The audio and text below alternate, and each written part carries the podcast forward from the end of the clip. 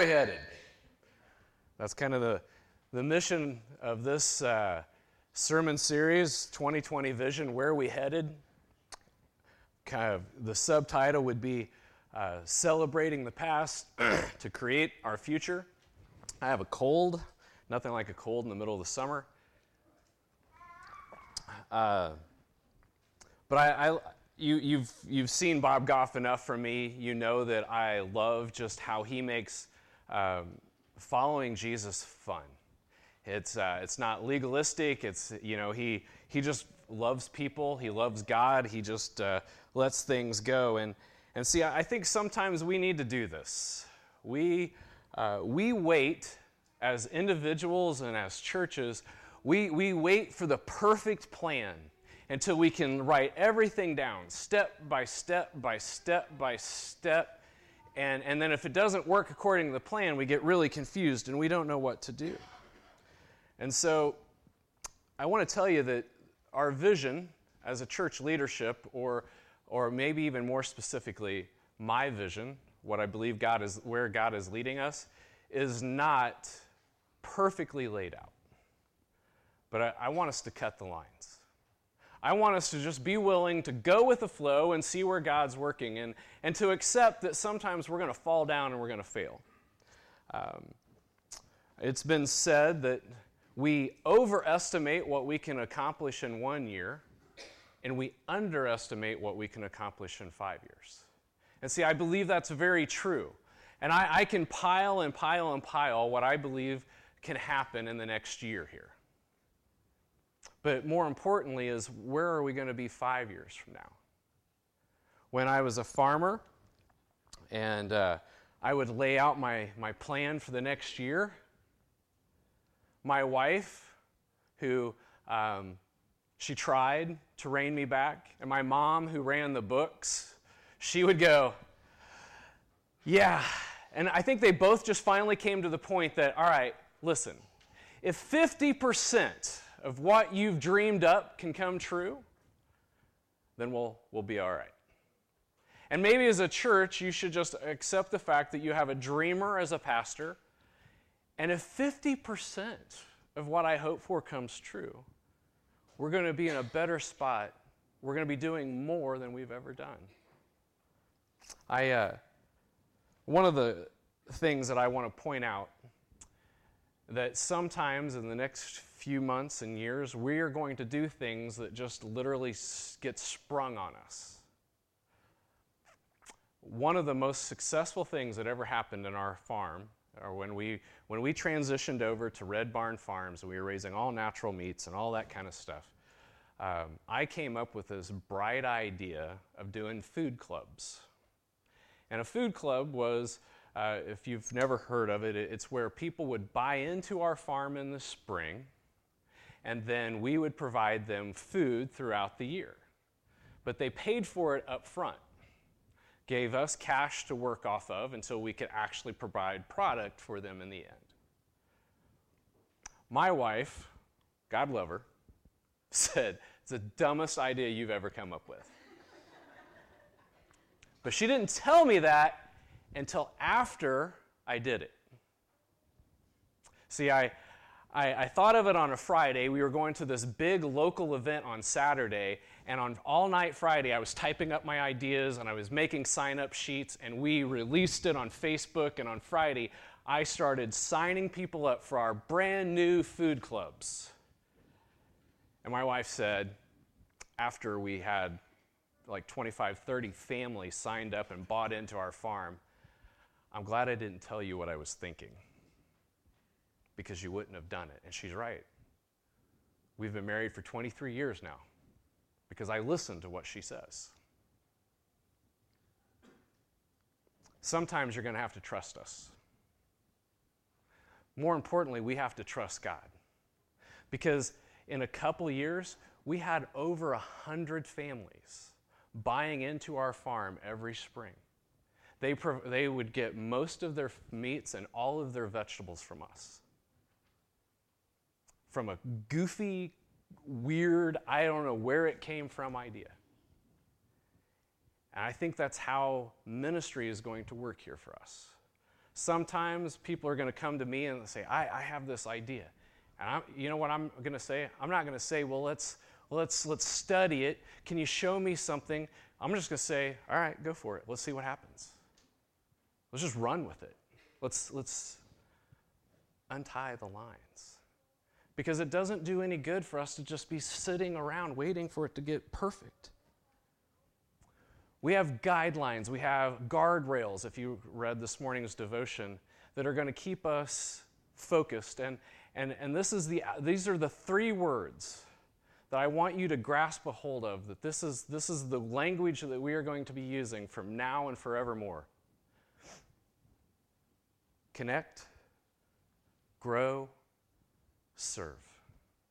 We have this new expectation that we desire for everyone in the church to be connecting to God and connecting with other people, to be growing in their spiritual walk with Jesus, in their faith, and then to, to, to find where their, their passion and their, and their purpose lines up and they can serve in the church and in the community. And so that's, that's our vision. And then how this plays out, I have no idea. But I, I don't think that's all bad. Um, I want us, we're going to be in Second Thessalonians today. And I know it's, it's difficult. You've probably had, you finally learned where the book of Luke was because we've been there for six months. But now, now we're, gonna, we're turning over. We're going to be listening not to Luke, but to, to Paul for today. Uh, in 1 Thessalonians, in the second chapter, Paul writes these words, starting with verse 1. You know, brothers and sisters, that our visit to you was, with, was not without results.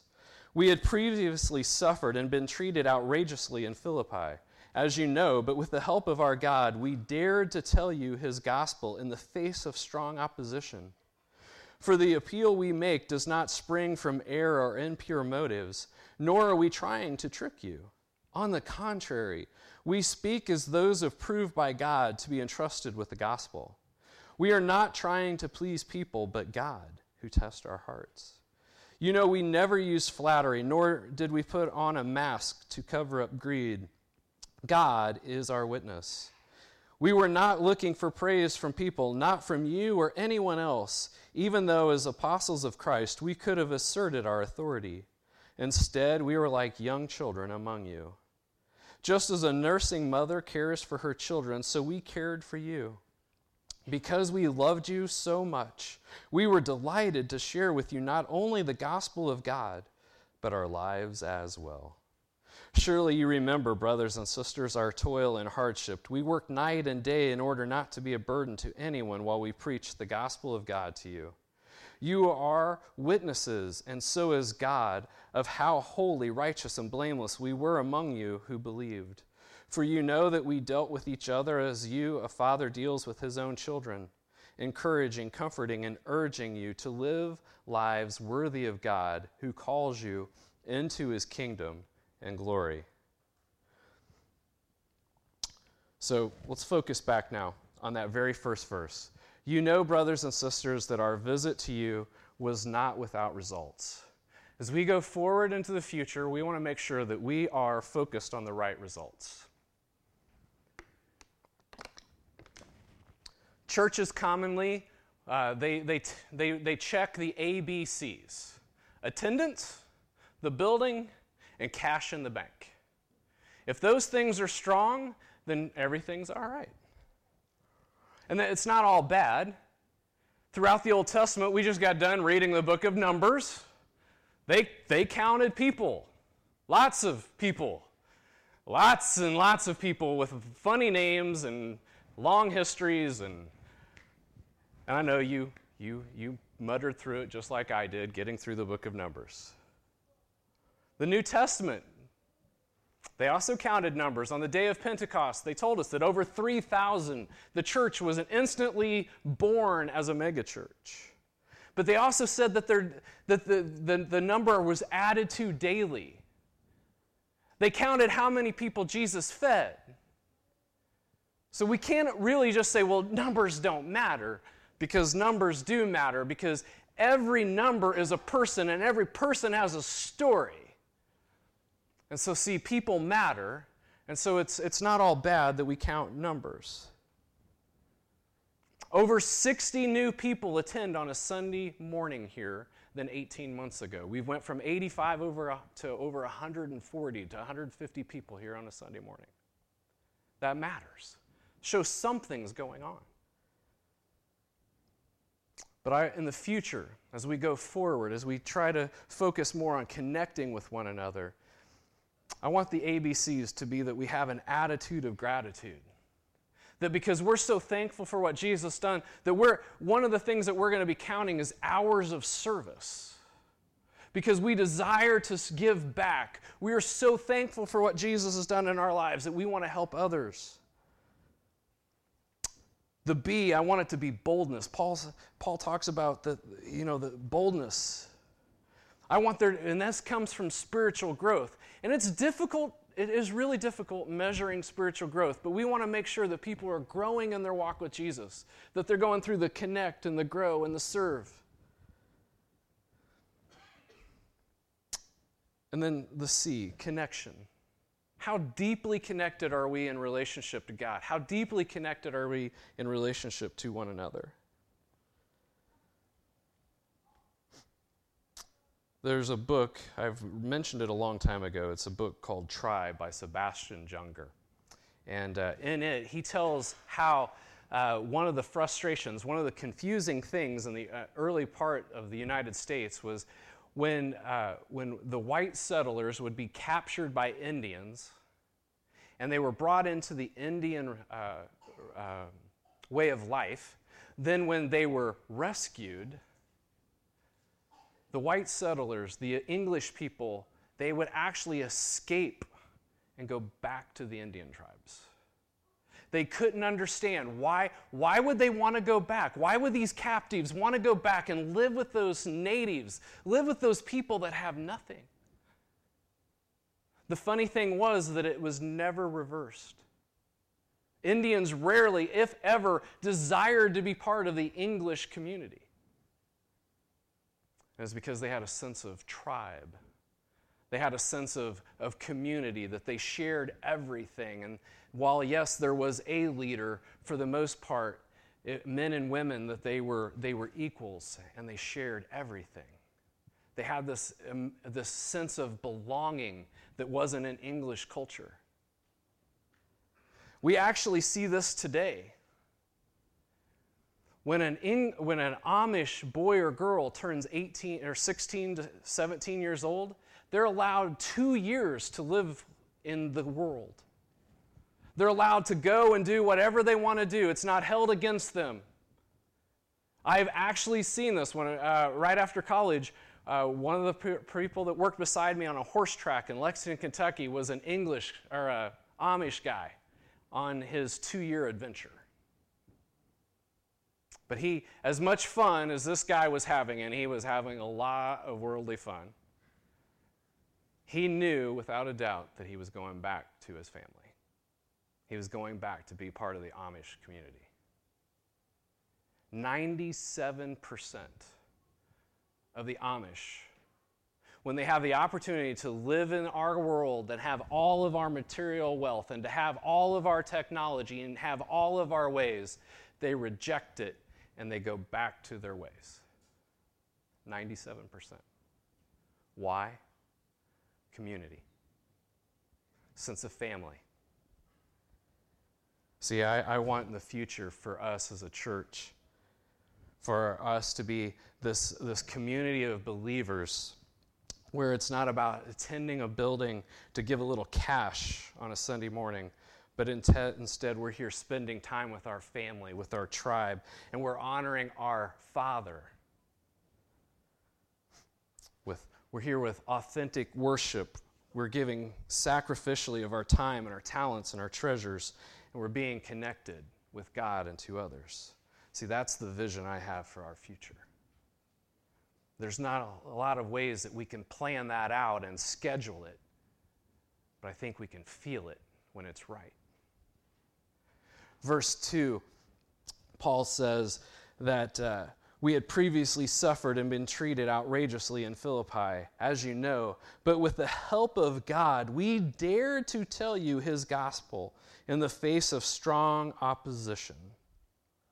See, I want us as we connect with one another and we connect closer with God that we're willing to dare greatly. They faced great opposition, but Paul was willing, and because he says, with the help of God, that they were willing to share the gospel. I, I shared this quote with you last week, and I, would forgotten this quote for a long time, but for a number of years when I worked with, in the special ed cooperative at our, um, in our area, for 20 some years, I, or 20 years ago, I put this quote on my wall. It is not the critic who counts. It's not the man who points out the, how the strong man stumbles or where the doer of deeds could have done them better. The credit belongs to the man who is actually in the arena, whose face is marred by dust and sweat and blood, who errs, who comes short again and again, because there is no effort without error and shortcoming but who does actually strive to do the deeds, who knows great enthusiasms, the great devotions, who spends himself in a worthy cause, who at the best knows in the end the triumph of high achievement, and who at the worst, if he fails, at least fails while daring greatly. Teddy Roosevelt wrote that in 1910 for a speech that he gave in Paris. The critic does not count. It's those who are in the arena giving it everything that they've got. JT's baseball team, we used to teach them as when we were coaches that some days you win and some days you learn. What I want us to be in the future as a church, as individuals who are we're willing to dare greatly. We may fail, we may fall on our face. Lord knows I'm messed up. I fall down all the time. What doesn't matter is we fall down. What matters is we get back up. But as we go forward, I want everyone to have a voice in what we do. But I'm going to be really honest. I'm going to listen most closely to the people who are sweaty and dirty and bloody because they're in the arena side by side getting beat up with me. I will not put a lot of emphasis on the critics who are sitting in the pews and sitting on the sidelines just watching and making their opinions known. As we go forward, we're going to go forward we're, we're going to be bold and we're going to be daring. And yeah, we're going to screw up and we're going to mess up, but we're going to fail fast and learn from it and go on. Because it won't ever be perfect. Because if we wait for something to be perfect, we've already missed the opportunity. Verses 4, we pick those up. He says, On the contrary, we speak of those approved by God. We are to be entrusted with the gospel. We are not trying to please people, but God who tests our heart. You know, we never used flattery, nor did we put on a mask to cover up greed. God is our witness. We were not looking for praise from people, not from you or anyone else, even though as apostles of Christ we have asserted we could have asserted our authority most importantly, we have to connect with God first. Who are we trying to please? Are we trying to please man or are we trying to please God? It's time to take our mask off. See, we walk in here every morning, and, and, and I don't know, I have yet to actually, I, I, very rarely do I meet anyone when I say, How are you doing? They say anything other than good. But unless something's di- way different about your life, most of you did not walk into this room. Good. We've all got something hanging over our head. We all have something that we're worried about. We have someone we care about. We have something that we're praying about. And yet, there's no authenticity. We don't feel comfortable sharing those things. We don't, come, we don't feel comfortable coming down the aisles. We don't have a culture here yet, yet, of, of being willing to accept one another in our messed up lives. But it's coming. We're starting to see it. People are starting to talk a little bit more and more. And the church, oh my, the church, we're so notorious for saying, well, we can't do that because we'll upset them. Okay? Who's them? Who are they? Why will they be upset? Well, I don't know, but they'll be upset. Who are they? Well, I don't know. Well, then how do you know they're going to be upset? But they will be. They always have been. Maybe they're dead. Maybe they're no longer here. We don't want to rock the boat.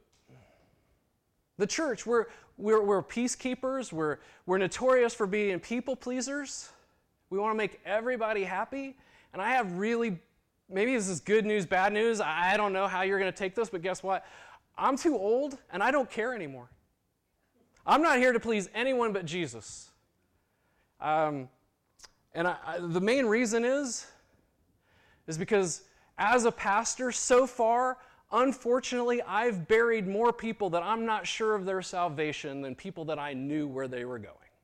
I am tired of telling a false story, a false narrative that it's okay, because it's not. We don't know. I've had to bury my own family under those same situations. And when you do that from your own heart, from people you love and care about, you know what? You just don't really care what the critics are saying. You want to spread the gospel boldly and faithfully and move forward. Become less inward focused and more outward focused because we have the answer to what ails our culture. So, these are the types of questions that I want us to be able to answer. As we go forward, is it biblical?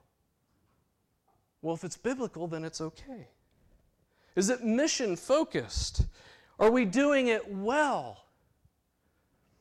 One of the best quotes, something that somebody told me recently, it was actually it was someone I was talking to about Ben before we hired him. And uh, one of his references was talking about as you move forward as a church, one of the things that you want to make sure that you're always doing is doing things with excellence. You want to do things as well as you can with all your capabilities and, and, and be able to do things with excellence.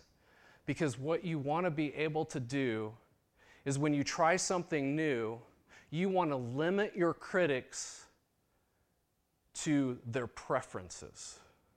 In other words, as long as you do what you're doing as with excellence and with quality, and you try to do it to the very best of your ability, and you do it with excellence, then the only thing the critic can say is, Well, I don't like it. They can't argue that you're not doing it well. They can only say, Well, I don't like it. And then you can just say, Well, that's too bad because we're really not doing it for you. We're doing it for Jesus, and we're doing it for the people who are not here. See, we're trying to reach the lost, not cater to the saved.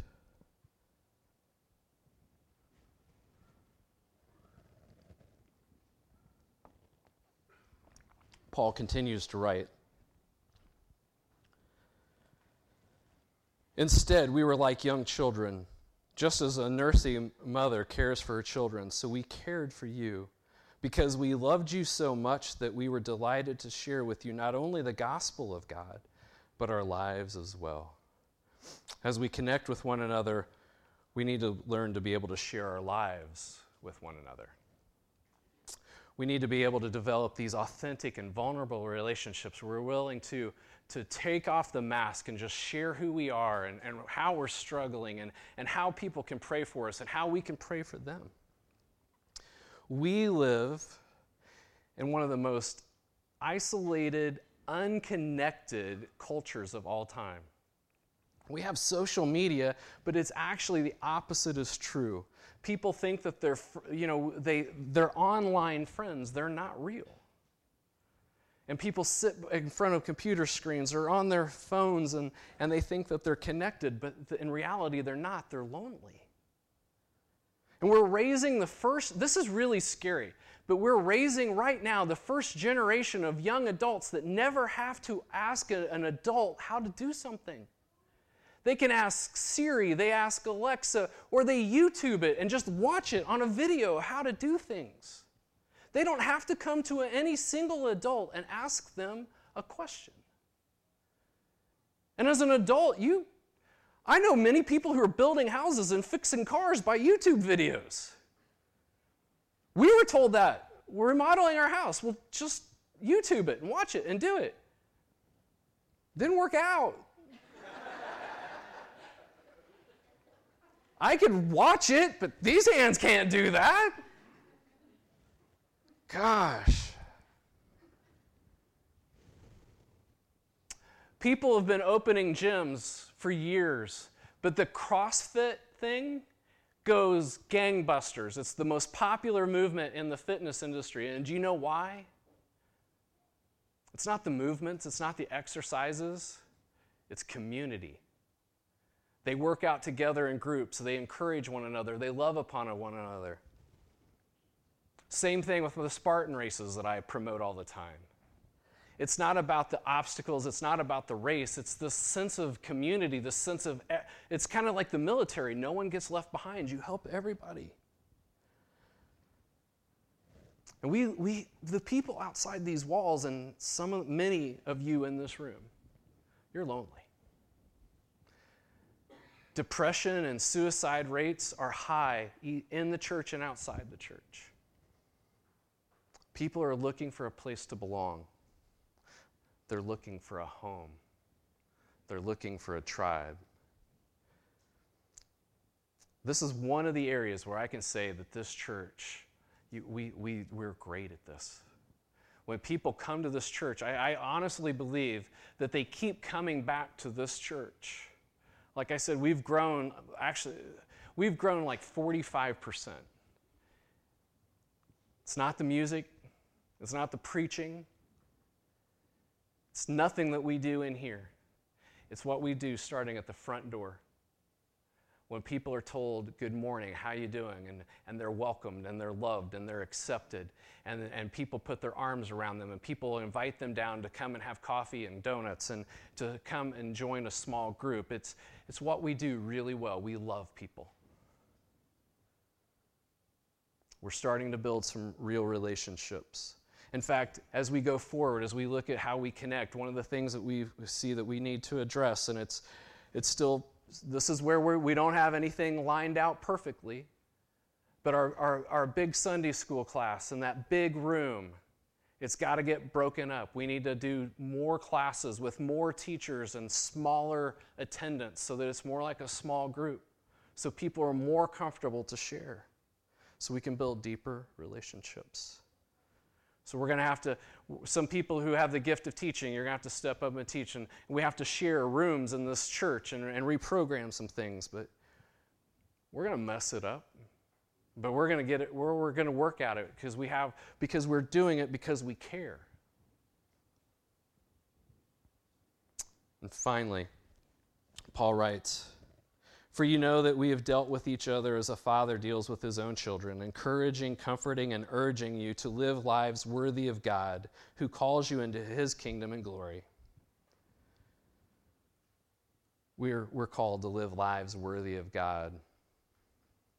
And so, as we connect with one another, we can encourage one another, we build these relationships, we know how to help each other out. Um, when our grow team a new ministry that we have here we have some people who are focused on just how to help each other grow one of the very first things that we noticed as a team was that we have no expectation of growth people have just there's just no expectation we just people are we expect them to come to church but that's about as far as it gets and so uh, as a team, we're reading a book, and the elders are reading this book. It's called Simple Church. And in this, uh, this is a true story about, I want to introduce you to a guy named Johnny, Johnny Lechner. Um, he is a, says he's finally moving on. Actually, the University of Wisconsin at Whitewater is forcing him to graduate. He's been there too long. He was targeted to receive his diploma in May. Uh, you probably know someone who's squeezed a four year degree into five or six years, but he's gone well above that Lechner's been in college for 12 years. That's right, 12 years. He's almost 30 years old. This entire time, he's been working on his bachelor's degree. Lechner still dresses like a college student or poster child for Abercrombie and Fitch. He still goes to college parties. In fact, one of his major goals for his final year was to go on two spring break trips. He is such an overachiever. He even ran for a position on student government with the platform of his collegiate experience. He's actually, he, he was interviewed on late night talk shows, and Lechner says he likes college, just in case you were unsure. He enjoys the carefree lifestyle and the avoidance of real world responsibilities. He likes sleeping late, playing some music, going to a couple of classes, and then hanging out with friends. Staying in the same place is comfortable for him college has become a perpetual comfort zone for Lechner. Sounds ridiculous, doesn't it? Church has allowed that for years. We've allowed people to come in and stay in the same spot, sit in the same pew, and go to the same Sunday school class for 20, 30, and 40 years with no expectation of spiritual growth, no expectation of giving back through acts of service. That's not the vis- vision of the future. We're, we're, we don't have a clear plan yet. We can't line it out exactly, but we're working on it. Steps that we can help people and encourage people to grow, to keep moving along a timeline. Otherwise, you become Johnny Lechner. You become Chris the, Christ, Chris the Christian who has been going to church for 20 years and it's never really changed, never been transformed. One of the ways we're doing it, and we're going to start in just in a few minutes down in the fellowship hall with a new class called Shape. It's an opportunity for us to, to use scripture and, and define how we are shaped for ministry, to find our purpose and, and how our, our passions and our purpose they line up for his kingdom, not to build ours. As a church, we've been here for a long time. We've, we've got a lot to celebrate. We have a tremendous foundation. But we're not done. When I, when I came, one of the things that I was told from the elders and, and from the search team is that uh, we, we've got a good church, but we don't have a good relationship with the community. We have a bad reputation in the community. And I shared on Easter the story of the lady I met who said that this church would chew me up and spit me out. That's the reputation. The beauty of it is, is that recently, in a conversation I had with someone at the bridge, they said, you know what? We're, we're seeing a real change in the attitude of the people that have gone to your church for a long time. We're seeing more involvement and more activity in the community. But we're not done yet.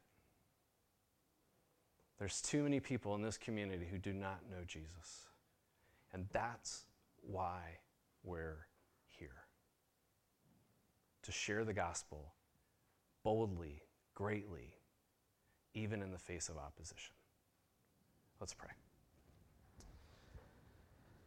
Father God, Lord, we love you so much for your word. We thank you for Jesus and what he's done, what he, is, he has rescued us. Lord, we thank you for this family that we have here. And Lord, we don't want to get stuck on numbers, but we want more and more people to learn the gospel of Jesus Christ. We want more and more people to know who he is and to share boldly with him. Father, uh, thank you for this beautiful, wonderful family that we have. We love one another. We're, we're starting to connect in a deeper way. But Father, help us to connect uh, with others. Help us to connect with you. Help us to take off our mask and to accept ourselves and other people in our messiness. Lord, that's, that's probably the most difficult thing to believe that we are actually worthy of your love not because of what we have done, but because who we are. We are your sons and your daughters. So, Father, we thank you for your incredible love. We thank you for this time together as a family, and we look forward to how you want to move us into the future. It's in Jesus' name I pray. Amen.